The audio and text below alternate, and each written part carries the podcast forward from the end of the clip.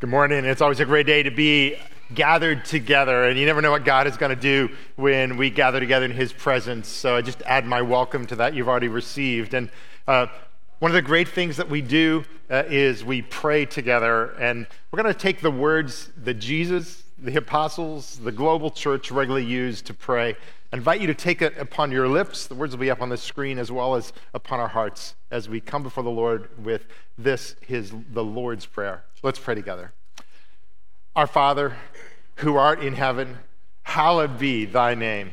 Thy kingdom come, thy will be done on earth as it is in heaven.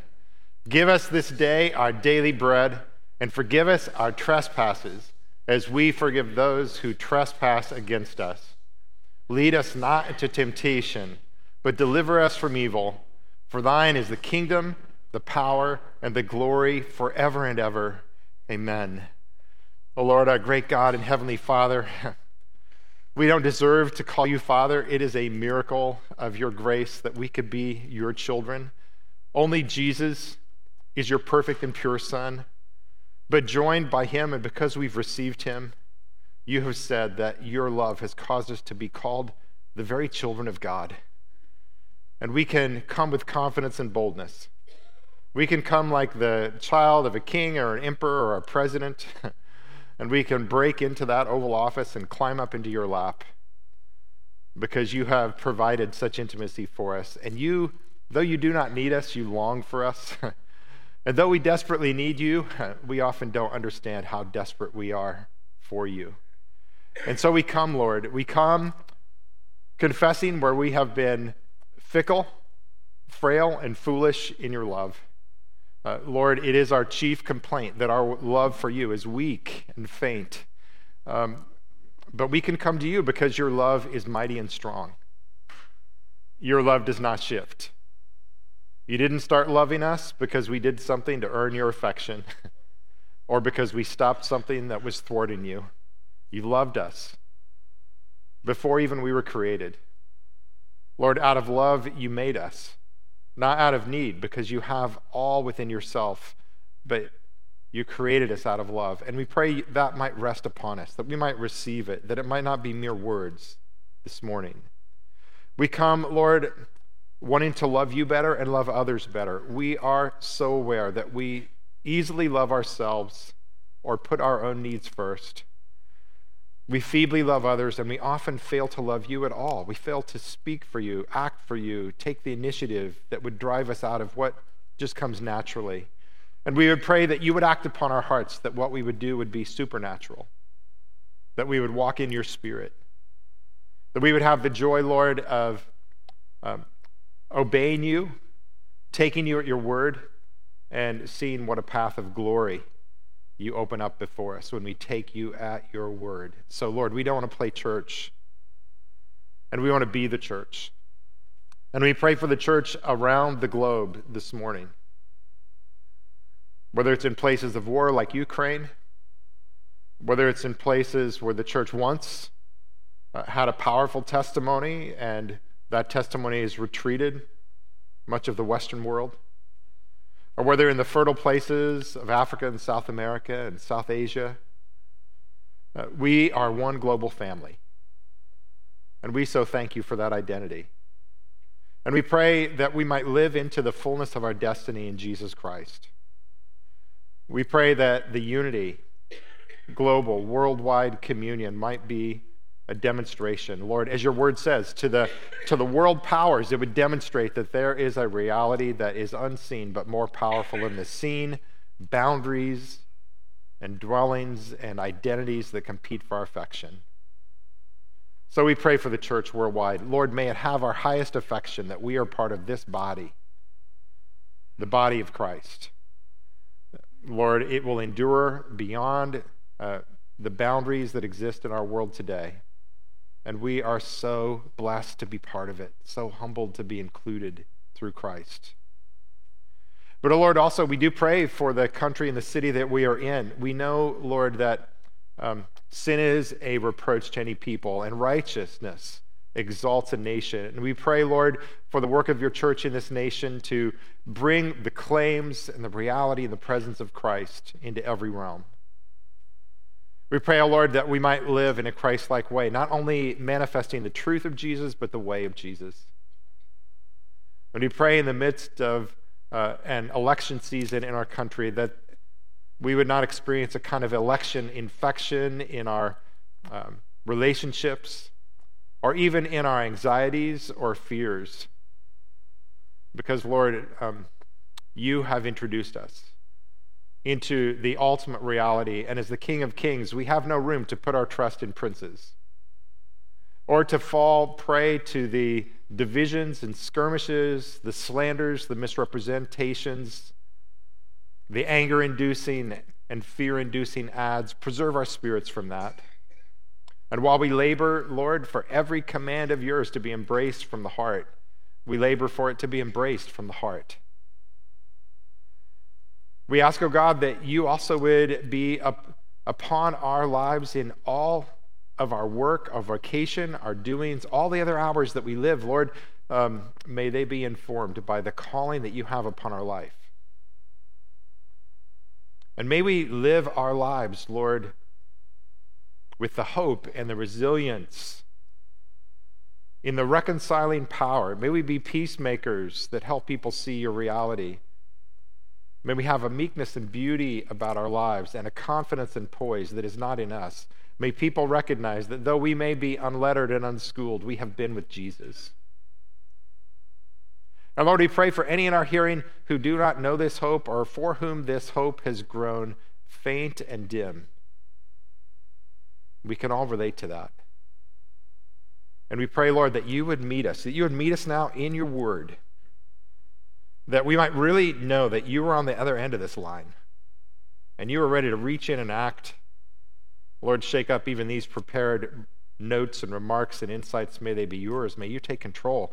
And may you speak to our hearts beyond the very words of the text, accurate to that text, but in ways that will make it clear that you are a living God, that you are still reaching out to us with these words that we might know you. We pray this in Jesus' name. Together, God's people said, Amen. I draw your attention to uh, a prayer of Paul. What I love about Paul is he teaches and he prays. That's what we see in Ephesians. He spends a lot of time praying. uh, and you might say the most profound things that he introduces us to are his prayers. And I'm going to read you and then seek to open up this prayer, one of the greatest, most eloquent prayers in in all literature, chapter 3, verses 14 through 21. And, and as always, I tell you, uh, the only completely accurate thing that I will say from henceforth will be what I read to you in God's Word. So give attention to this uh, the Word of God. All human commentary is flawed, but God's Word is a flawless Word. The Psalm says it's like it's been refined seven times over. Uh, so here now, as I read to you the Word of God from Ephesians chapter 3. Paul writes, For this reason I kneel before the Father, from whom every family in heaven and on earth derives its name. I pray that out of his glorious riches he may strengthen you with power through his Spirit in your inner being, so that Christ may dwell in your hearts through faith. And I pray that you, being rooted and established in love, may have power, together with all the Lord's holy people, to grasp how wide and long and high and deep is the love of Christ and to know this love that surpasses knowledge, that you may be filled to the measure of all the fullness of God. Now to him who is able to do immeasurably more than all we ask or imagine, according to his power that is at work within us, to him be glory in the church and in Christ Jesus throughout all generations, forever and ever. Amen. This is an inspiring prayer. And you can say that um, you can tell a lot about a person by what they pray for. You can tell a lot about where their, where their mind is. And Paul's in prison, and he doesn't even shoot up an SOS. Like, hey, pray for me that I get out of this hole in the ground where the people are bringing him food. Um, you know, let me get out and do something useful. Yeah, you know how useful Paul was? He prayed, prayed in all kinds of, generated all kinds of spiritual life, and he wrote Ephesians, Philippians, and Colossians. Not bad work for a guy in prison. But you can tell a lot about a person by what they were praying. You can tell a little bit about me by what I was praying. I'll just, I have to share this. So I was praying Wednesday, and I wasn't just praying for this, but at the end of my prayer, um, I just said it, I was I prayed for my kids, and I like I really was missing, particularly my awesome sons, our oldest son, youngest son. And so I literally prayed. I'm like, you know what? It would be awesome if I could take Nate to the World Series. I don't know how that would happen, but I just pray. I don't usually pray those things. I'm usually I usually have the air that you know there's little things. Why bother God with little things when the reality is I've never prayed a big thing because God is so big, right? So that afternoon, I'm in I'm at Lincoln University, sitting in the awesome Frederick Faison's chaplain's office, and we had just an incredible heart connection. And I get a text on my phone from a dear friend who's like an awesome sports writer. You may have read his columns, and I leave Frederick Faison's office and I call him and he says, I got two tickets with your names on it to game four, the World Series. And I want to tell you, here's, yeah, isn't that awesome? So definitely, if I was writing this prayer, I'd be saying, "Get me out of prison," um, all this kind of stuff. You can tell that kind of stuff, right? It's so cool that, and I want to tell you, like, I almost like it was almost paralyzed. I was like, "Oh my goodness, God is real. He's really listening to these things." So, game four, um, you'll see, and these are like more awesome seats than I've ever had. I almost want to, like, sell them off, you know, because they're like so incredible. But yeah, right behind the third base line, right behind the dugout, look for us. We'll be there. I'll be wearing red. So um, incredible. But this prayer is unique that Paul prays in that there is not a selfish, self oriented anything in it. It is all about the spiritual strengthening of the church. There have been two things that are said about Paul. He had a one track mind for either people to be converted who weren't converted, or for those who did know Jesus Christ to come to the fullness of maturity. Paul didn't he didn't veer off into only one of those. He was equally passionate that with that the church of Christ be what it could be. And this prayer, by the way, he tried to begin it in chapter 3 verse 1 when he said for this reason. You know how this prayer begins for this reason? The first for this reason is in chapter 1 and he had a 13 verse diversion where as he was getting ready to pray for the church, um, he started to talk about his commission. And we saw last week that he said the church exists to display the manifold wisdom of God to the principalities and powers. So basically, he said, you know how we looked last week, we think that the angels could teach us a lot, but that isn't God's plan. God's plan is for us to teach the angels, to teach the angels the force of the cross in the heart of fallen people, how we can be redeemed by it, how we're changed by it. And so he's he, he goes off into this whole discursus because he had just talked about in chapter 2 about how we as the church are called to be the living temple that, that he says is being built together and filled. So he says the church is the spiritual body. We are not budgets and bodies and buildings, but we are this spiritual work, life upon life, that the Spirit of God comes and fills us and we manifest to the world. We're putting on a tutorial. We're putting on a tutorial for the angels and the world that this is what the life of God looks like in this world. And the way we put on a tutorial is that we are getting rid of all of these human divisions, these different tribes people fall in, these polarizations. And we are caring about what, what ultimately matters is that we are part of one family. And so when Paul says, for this reason, he drops to his knees and. Um, you don't always have to drop to your knees, but sometimes that posture is helpful. We have, we have this kneeling bench we brought over from an NLPC. You feel inclined to come in here and pray during the week? Are you feeling inclined during this service? Come over there, help yourself. But Paul drops to his knees and he says, For this reason I pray to the Father, from whom every family on heaven and earth derives its name. Uh, what he's saying is that there is a family greater than every other allegiance, and, situa- and, and history and hum- human category that we have, and that is the family of God. And if you know Jesus Christ, you have God as your father, but you also get a bunch of siblings. and those siblings share the life of the father. Just like if, if you've come to Jesus Christ, you are generated through the Father's love, and you have the DNA of Jesus in you. And, and you are growing into that DNA but you also have all these siblings. And he says, if that is true of you, then you are part of one family, and that family is in heaven and on earth. I, I love it that we have a balcony because it, it just kind of reminds me there's this prayer, in a sense, when Paul's on his knees, he's, he's kind of saying, death and time don't really matter because there is a church that is triumphant in heaven, and there is a church that is fighting the battle on earth. And when I drop my knees before the Father, I'm praying to the Father and the, the generator of all of these, all of this life. And, and so I think he, he is saying, and I know usually it's the middle schoolers who are up here in the, in the balcony, but, it's, but he is saying that there is, from the balcony seats, those that have gone on to be with Jesus, from those of us on earth, we are, we are one. So that division is made up.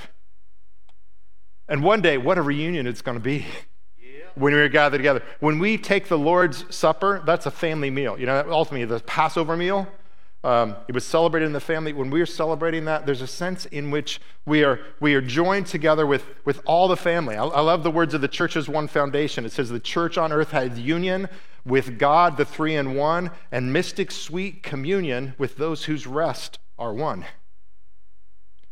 Sometimes when I'm in place of high architecture, it just helps me think about that. Like the, every family on heaven and on earth. So we're united and we're, we're instructing the heavenly beings. We're giving a tutorial to the angels because they can't take the Lord's Supper. They don't get baptized. They don't have sin to repent of. They don't have difficult relationships that they've got to walk across the room for and hug somebody and say, that thing in our history is not going to drive us apart. We're going to walk together. They, they don't have that, so they're watching us. So let's put on a tutorial for them. Let's show the angels and let's show the world what, what, what the generating power of God is to make us one family. I love it, the family's in our name. And, and, and Paul drops to his knees and he is, he is praying for that. And it means that if you share, I mean, first of all, we grow in love for everybody, whether they share our faith or not. But when someone shares our same relationship to God, they're our sibling. They're our brother or sister in Christ. And so um, Paul says when that spiritual reality is allowed to explode the way it's meant to, um, we're closer to somebody who's of a totally different country, maybe a totally different culture, who shares our faith than we are uh, with someone who lives in our own country, who doesn't share our faith, but shares all the things that formed us. We are, we are closer, and here's the challenge. Are, do we really experience this with someone who um, shares our faith in Jesus but doesn't share uh, our politics than we are with someone who shares our politics but doesn't share our faith? I mean, when you watch the World Series, you see all these ads, and you're like, oh man, God, I'm thankful that you have not called me to generate any of, any, even an ounce of my energy to serve the political machinations of the world. I don't have any energy for that. I only have energy for this gospel power. And, and, and so, even at game four, you can sit me to the most obnoxious Houston fan, and if they love Jesus, I will have more affection in my heart for them than I would a Phillies fan who doesn't know Jesus, but not until we win the championship and humble them. but then I will have more affection for them. Because there is, there is a category that we didn't you know, birth ourselves into, we didn't earn ourselves into, just like we didn't choose our family, our parents, but this is the perfect parent. If you didn't have a good father or you had a rough family background, this is the perfect one that you can find healing in, the family of God. This is the father from whom every family derives its name. And so Paul drops to his knees, and this is what he's praying for. Have you bent your life to the family that really is the, the family that counts? Have you bent your life and, and do you spend time praying that reality? Um, it is such an error to think, and I have fallen into this error to think like, well, we can just we can just teach people and correct them into the destiny that God has for them. No, no, no. We have to pray. We need to be prayed ourselves, and, and we have to pray these things into reality. So it's so foolish to devote ourselves to teaching, even biblical teaching, without also recognizing that there is a battle beyond that. Paul was not under any illusion. That's why, chapter one, he gives us all this profound truth and he drops again to his knees and says, I'm praying for you constantly. This is why, chapter three, when he's talking about how the church is to, to put on a tutorial for angelic beings, um, he's saying, I'm praying for you to experience this. And how, what does he pray for? He prays for strength first. He says, I pray that out of his glorious riches he may strengthen you with power. He's talking, he wants us to experience the power of love. There are plenty of people in our world who love power.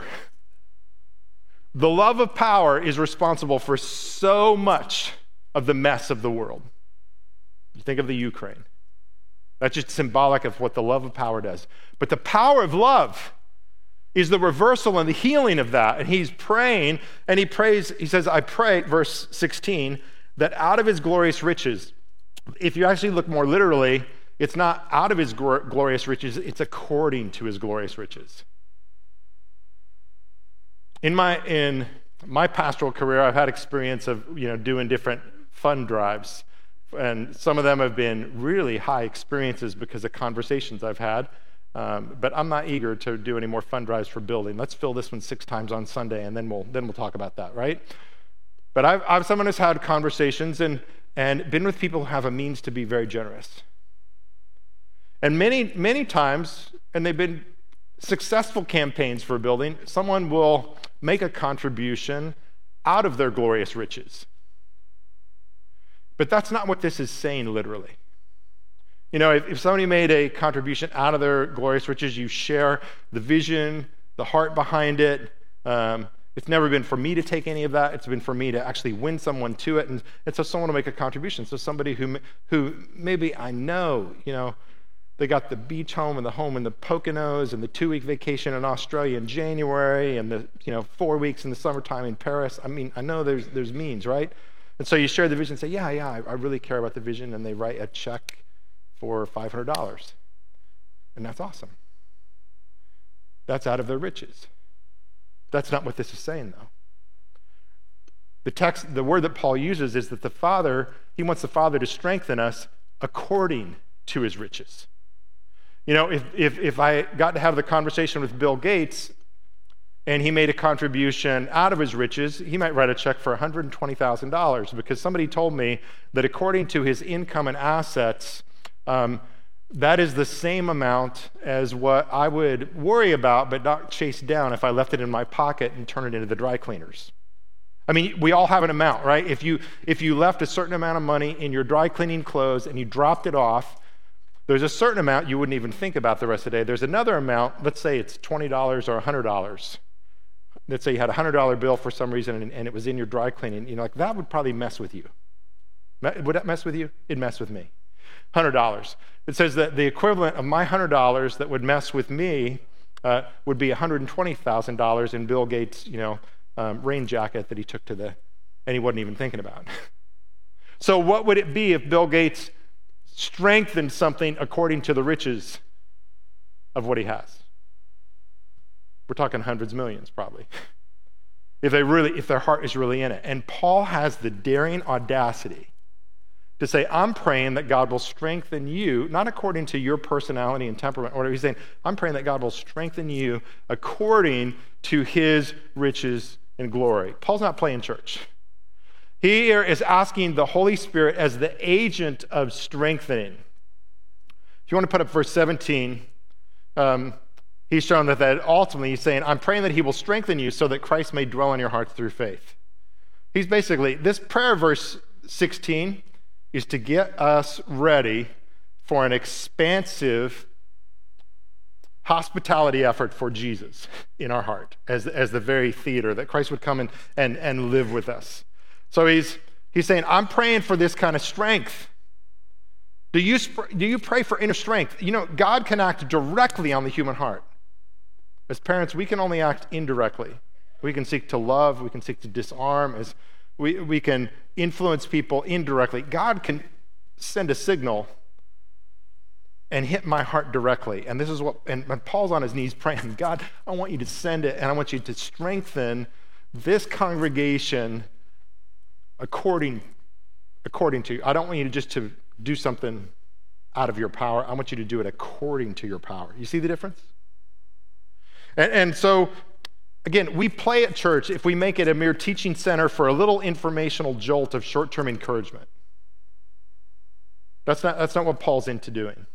We, we play at church if we make church a vendor of goods and services, you know, teach my children some good morality and some Bible stories, help me have a few good friendships. We play at church if that's what it's about. We, we play at church if we elevate the pastor and the stage and the musicians uh, to, you know, again, do something that we're not really willing to seek God to do on our own. We, we play at church if we measure it by the vanity metrics, by bodies and seats and bills to fund and buildings to maintain, rather than the supernatural dwelling place of God. We play at church when we think that the politicians are more powerful than what's going on in the unseen realms of the church and of prayer and can somehow lift us out of our current mess. I can guarantee you they cannot. We, we, Paul here is not playing at church. Or somebody years ago said, we, we worship our work, we work at our play, and we play in our worship.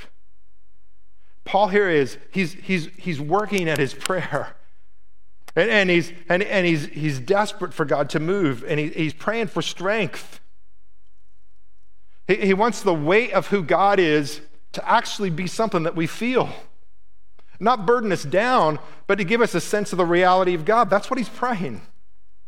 And, and he's, he's bringing us to the point of saying, and I want Christ to dwell in your heart by faith. Now we're ready for verse 17. Because he's, He's praying for this strengthening, and he says, so that Christ may dwell in your hearts through faith. Now, note, first of all, Christ dwells in our hearts through faith. Not because I've cleaned myself up, gotten myself all ready, whatever. It's through faith. This is, first of all, conversion. Christ comes, this is a glorious picture of conversion, that Christ comes not just near, but he intersects and comes into our human personality without obliterating who we are, and all of a sudden introduces himself to be the guest of our house. I'm thinking this morning, I've sometimes had a front row seat to see this happen in people's lives. I've seen it happen. I've seen the moment that Christ touches down. I remember just more than 30 years ago, people who are, dear friends of ours, we were, we were sitting in their living room, and what had happened is they started to attend our church in Maryland because they had a two year old son who was born with a congenital heart defect and needed to have surgery in Boston. And that was part of the prompting that brought them into our church. We the nearest church to them.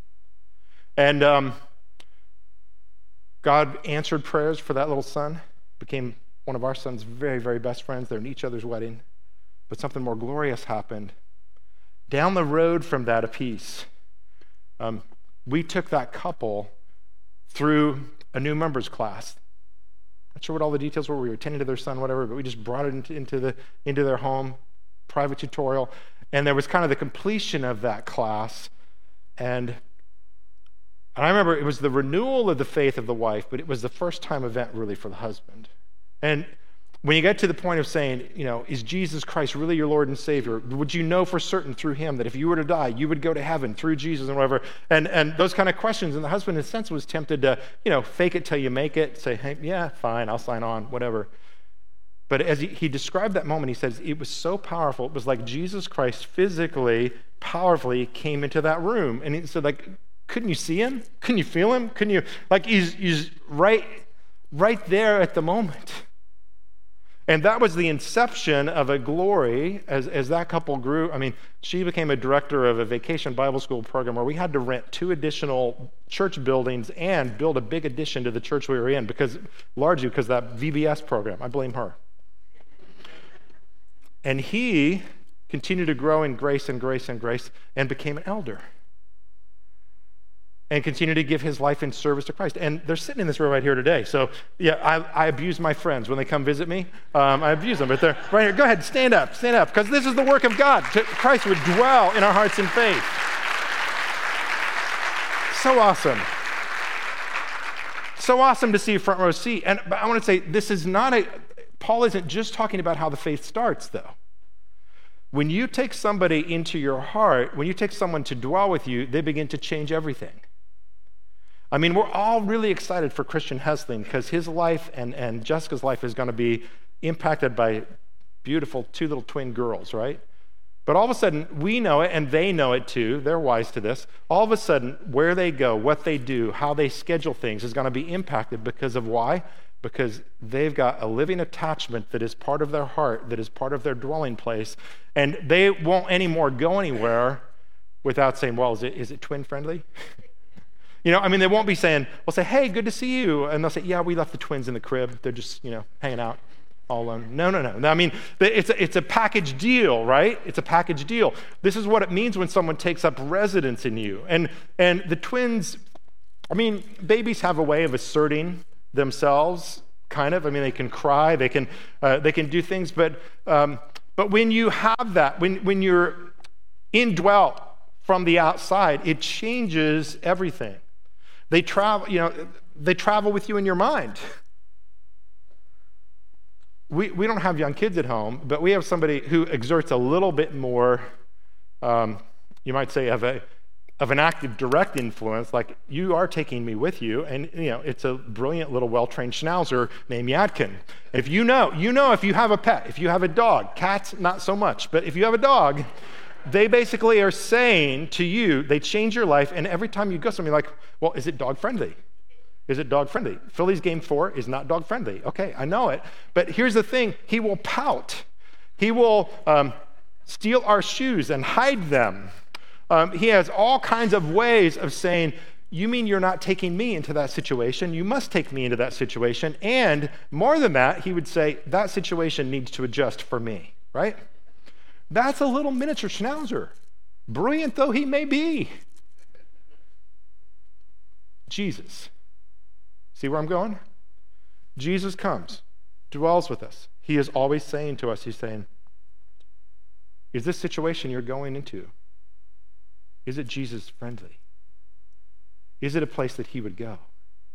Is it a place, as you take Him into it, is it a place that He is going to dwell and rule. The word for dwell here is not just a passive, like a check into a hotel stay.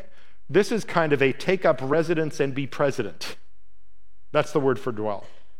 It's, it's take, up, take up residence and be president. And so it's saying of Jesus, when he dwells, you are, you are when you are indwelt by Jesus, everything you do, then He is wanting to shape and change those conversations, even the attitudes of our heart. He's, you know, the famous book, My Heart, Christ Home, he's sometimes knocking down the walls. He's doing rehab work and we're like, hey, wait a minute, I like that wall. I like that carpet. I like that. No, no, this has got to be removed. So, he's, so you have a conversation. It may be that you've grown cynical about someone based on an experience you had with them about some kind of shared history. And Jesus comes into that and he says, That shared history is no longer Lord. I'm Lord over that shared history. And so I want you to walk across the room. I want you to embrace that person and say, I know we've been on different sides of this, but I am not going to let that be a barrier to the fact that you are a person I love and care for. Or to say, you are my sibling in Jesus Christ, and we are doing a tutorial for the angels. And if we allow this little thing, this shared history, this interpretation of events, this thing where we are on, you were on this side and I was on that side, if we allow this to separate us, we are telling the angels that we are belittling the work of the cross. Forbid it. Do you see that? And, and, this is exactly the context that he, Paul is praying for because what he just taught in Ephesians 2 that dropped him to his knees here was that the two groups that absolutely despised each other, that did not eat at the same table ever, the Jews and the Gentiles, are joined together as one humanity. And Paul's saying, man, if, if this group is going to transcend all of those human barriers, I better pray. I better pray for the reality of Jesus to be a greater reality than the things that separate them. Amen. And this is what he does. He dwells in us. He changes our relationships. He changes our relationship to ourselves. Jesus is like the skilled surgeon that doesn't come and perform surgery from us from the outside in. That's what a surgeon does, right? And that's why, you know, we can be nervous in front of a surgeon, you know, and they might say, oh, this is only minor surgery. And you, have all heard it. It's like, no, no, no, no. Minor surgery is surgery on you, doctor. Major surgery is any surgery on me, right? But the surgeon, Jesus, the great physician, he comes and he takes up residence inside us. And we are riddled through with all kinds of tumors. And he is such a great physician. You know, there are tumors, and I read about one this week. I almost wanted to throw the picture up on the board, but it was, it was such a big tumor. They said, We don't know whether you can remove this tumor without killing the patient. And I was like, Yeah, that's a good description of me and my sin. It's a good description of us. There are so many tumors in us. And yet, Jesus is the physician who comes with his scalpel. And yeah, if, if he removed them all at once, it probably would kill us. He is a patient, gentle physician, and he removes them. He removes them. I want this tumor out. I want this bitterness out. I want this cynicism. You've been hurt in the past. We gotta we gotta deal with that hurt, but um, we're gonna remove this. This is no longer gonna be the jaded lens through which you view everybody in that category.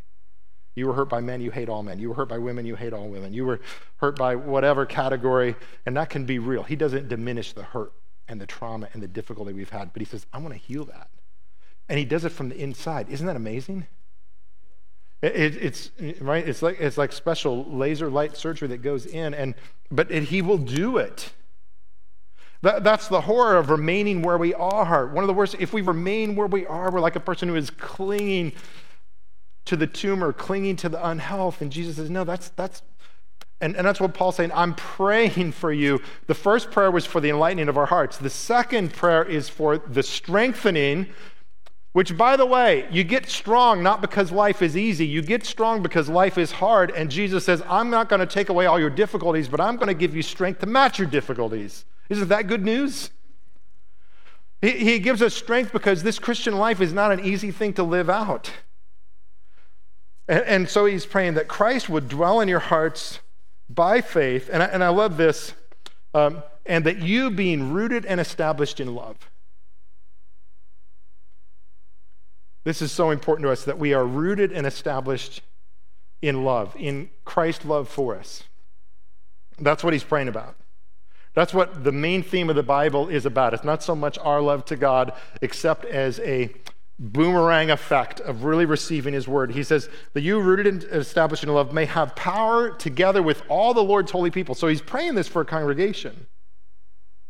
He's saying, I want there to be a, a satellite colony that is a preview of what heaven looks like when heaven touches down and is, is really the embodiment of who Jesus is. And, and, and the only way you're going to do that is that you have power to grasp. And here, this word for grasp is really to be seized by. It often has the, the sense, even in the, uh, in the original, it says that you might have power to grasp. We want to throw that, that line up that's in verse 18 that you may grasp is almost really that you may be seized by this reality, that you might know how wide and long and high and deep is the love of Christ.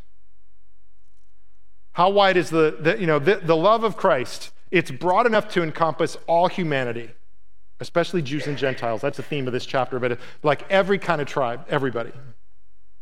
There is no condition, there is no besetting sin there is no habit, there is no ideology that a person can hold that puts them outside the breadth of the love of Christ. Just realize that.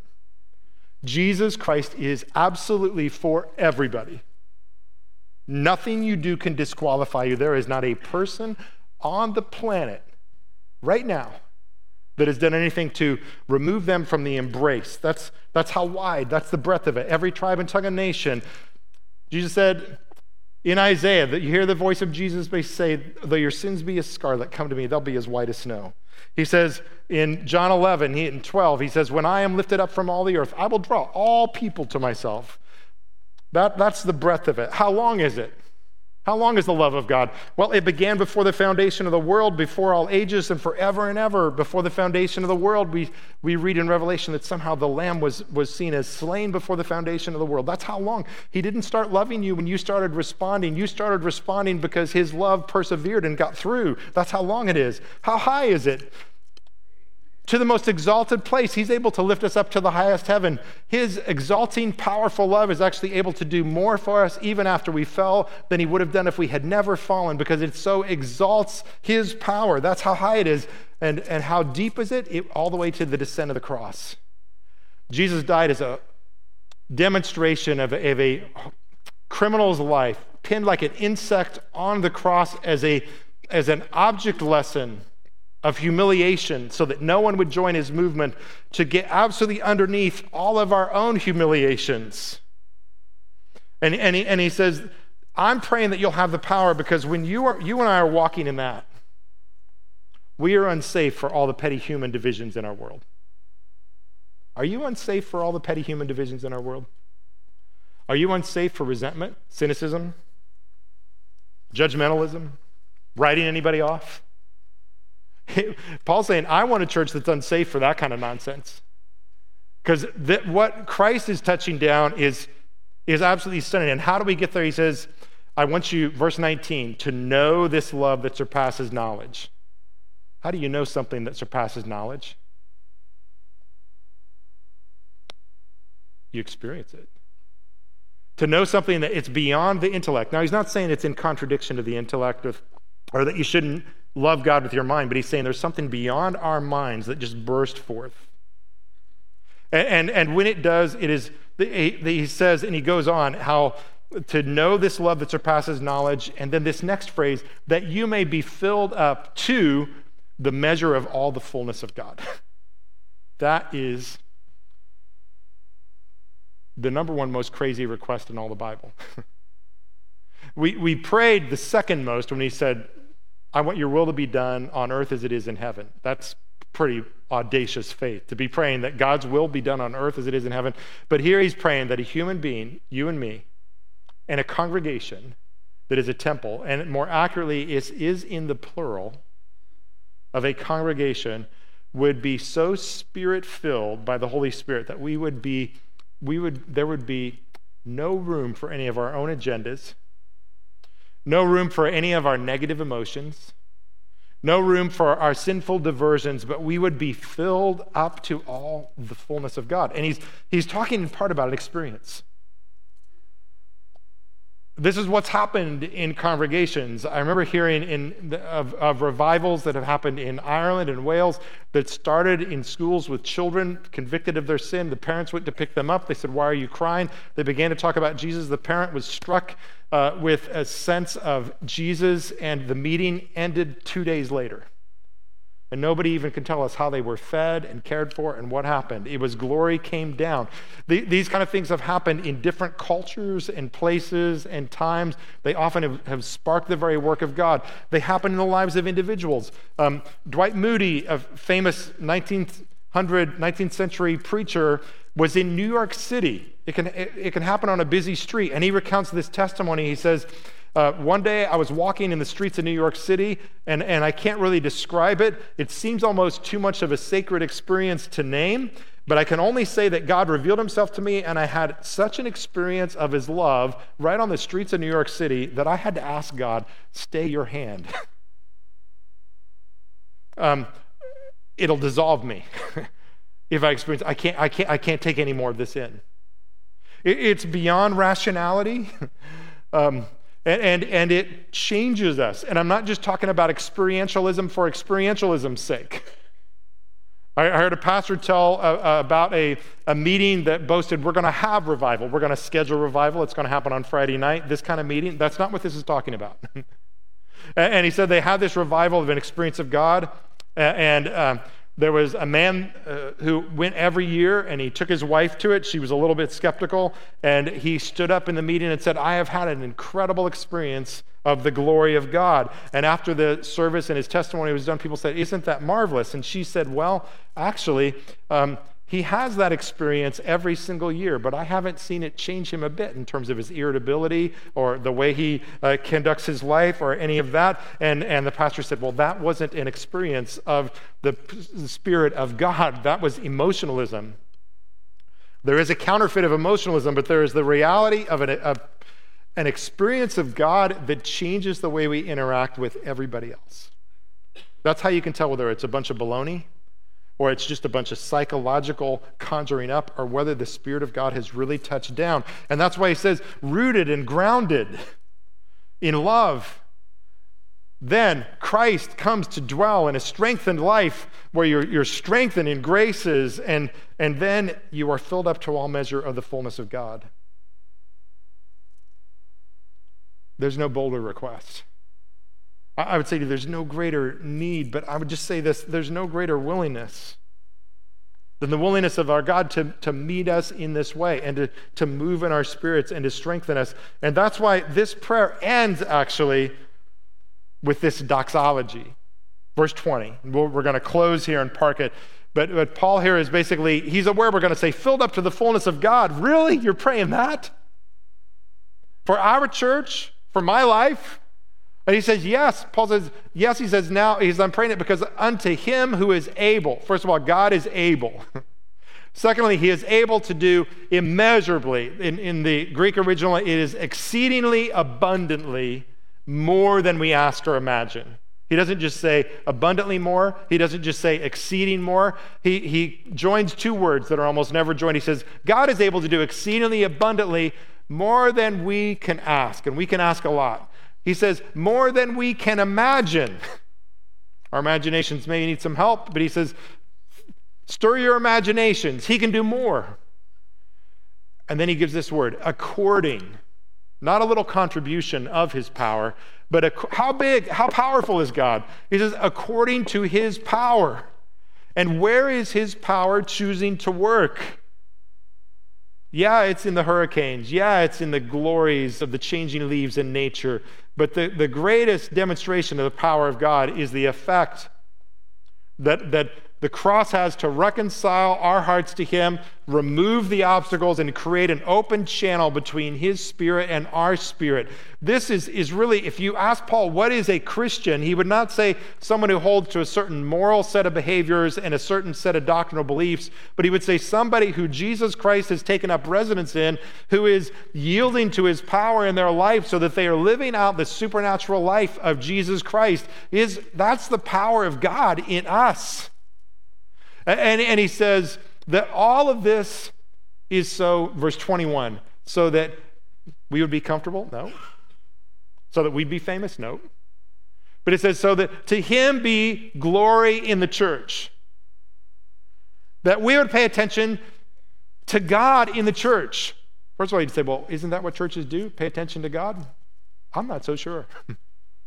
We pay attention to a lot of things. We're, we're prone to be diverted and distracted by all kinds of things. Paul says, I'm praying that God did something so amazing that you'll say, only God did this. He, he often has to strip us of our distractions and diversions and all these things, but he says that he would receive glory in the church and in Christ Jesus. I think here he's speaking cosmically and in all places, but saying that it's directly attached to who Jesus is. And he says, through all generations, all the generations that will ever live, Till the end of history, this would be known. You pray that God do something, do something in, in our church, do something in your church, do something in CLC that for however long you tarry until you wrap up this world's history, it will be known and talked about for all generations. And he said, why? For his glory, not us. We're not serving ourselves, for his glory through all generations. And then he says, forever. And just to make sure we understand that forever is real, he says, forever and ever. forever and forever because to the ageless, endless, um, eternity, and the vastness of God's unending love. And he says, and then he says the amen, which means so be it. God, make it so. Make it so. Have you received that, that destiny for your life? I think so often what's understood at church is that we want people to enter the vestibule, but you know, the first room, which is the room of forgiveness and to receive the reconciling power of Christ. And good, you're born again into a new life. You're a Christian. You're, you're forgiven. Your, your old ways are canceled out. You have a new narrative. And we stop there. Now, if you haven't done that, you need to come to Jesus and receive that forgiveness and let Him take up the first dwelling place. But there's so much more. I, think that you, that's what you could say about these prayers. Paul is praying for more for people who already know Jesus, and he is He's wanting to encourage us now, not by teaching, but saying, I am praying that you will know the more, that you will be filled up with all the fullness of the measure of God, that Christ will so dwell in you that he'll, he'll change you in such a way that that you will live out of the fullness of who, who God is. That the life you live is the life that Jesus would have lived if he was living in the place you live, with the neighbors you have, with the relationships you have, with the problems and the stresses and uh, the foes and the difficulties and the assets and all of those things that you'd say, Lord, take up residence in me, that I would begin to manage all of those dynamics, all those relationships, including my negative emotions about myself, as if you had taken up your residence in me, and you were my you were my ever-present, not just surgeon of my soul, but you were my life coach, continuing to speak a word, and before I take the next step, you say, This is the way, walk in it. That, that is the destiny that we can, we can have. And Paul, it dropped him to his knees. Does it drop you to your knees? it's been won for us. And yet it's, it's, it's gifted us as we seek after that the fullness of God would res- reside in us. Let's pray. Oh, Father, we pray, help us to open our heart to you fully and completely. Oh, God, make this prayer the prayer that you would fulfill.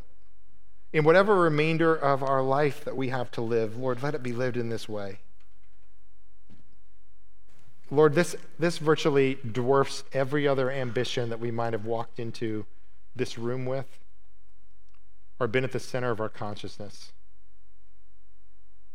And so, Lord, would you, would you enable us to hold this ambition that we would have you dwell, that we would be strengthened, that we would be rooted and grounded in such a way that you would, you would be said to have done things beyond what could be asked or imagined.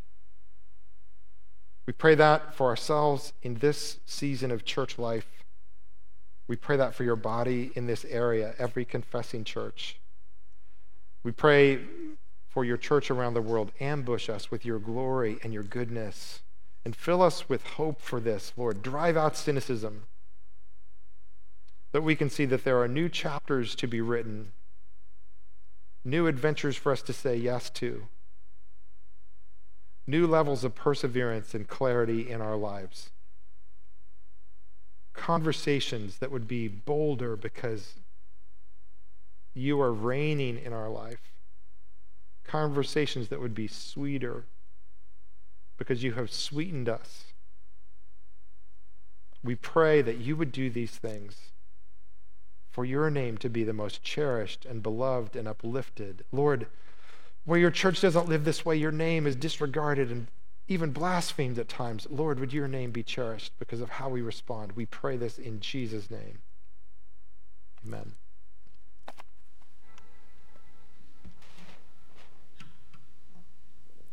Would you stand with us in worship?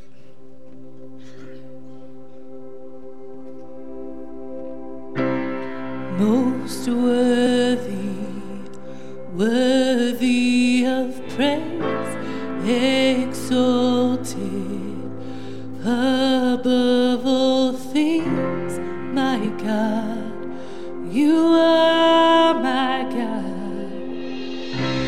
Your splendor and majesty, your wonder fills everything, my God. You are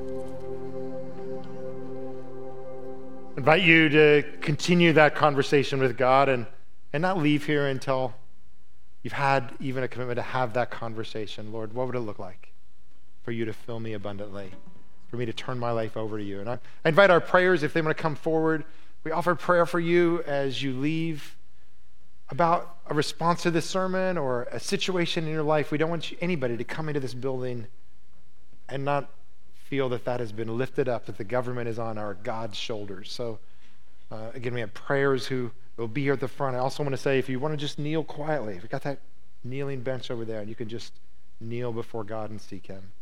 But I want to pronounce this powerful benediction and blessing upon you. God, make it so. And lift up your hearts and receive this. Now unto him who is able to do exceedingly abundantly beyond all that we can ask or think or imagine, to him be the glory in the church and in Christ Jesus to all generations forever and ever. Amen.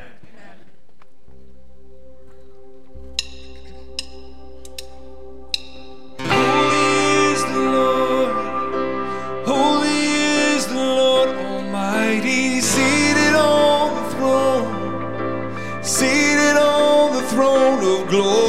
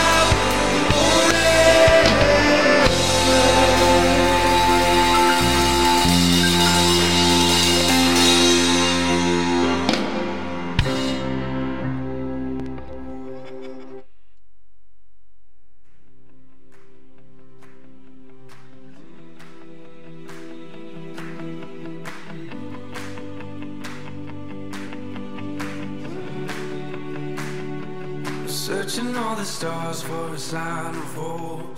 Looking for the light that can lead me home. But do I even know myself? Do I even know myself? I'm trying now to pick up the pieces again. Just to find them all fall further in. And do I even trust myself? Do I even trust? Oh, Lord, will you save my mind? Lord, will you make it right? 'Cause I feel like blind. Don't know if it's day or night. Oh, will you save my mind? Or will you make it right? 'Cause I feel like I'm lost this time. Don't know if it's day or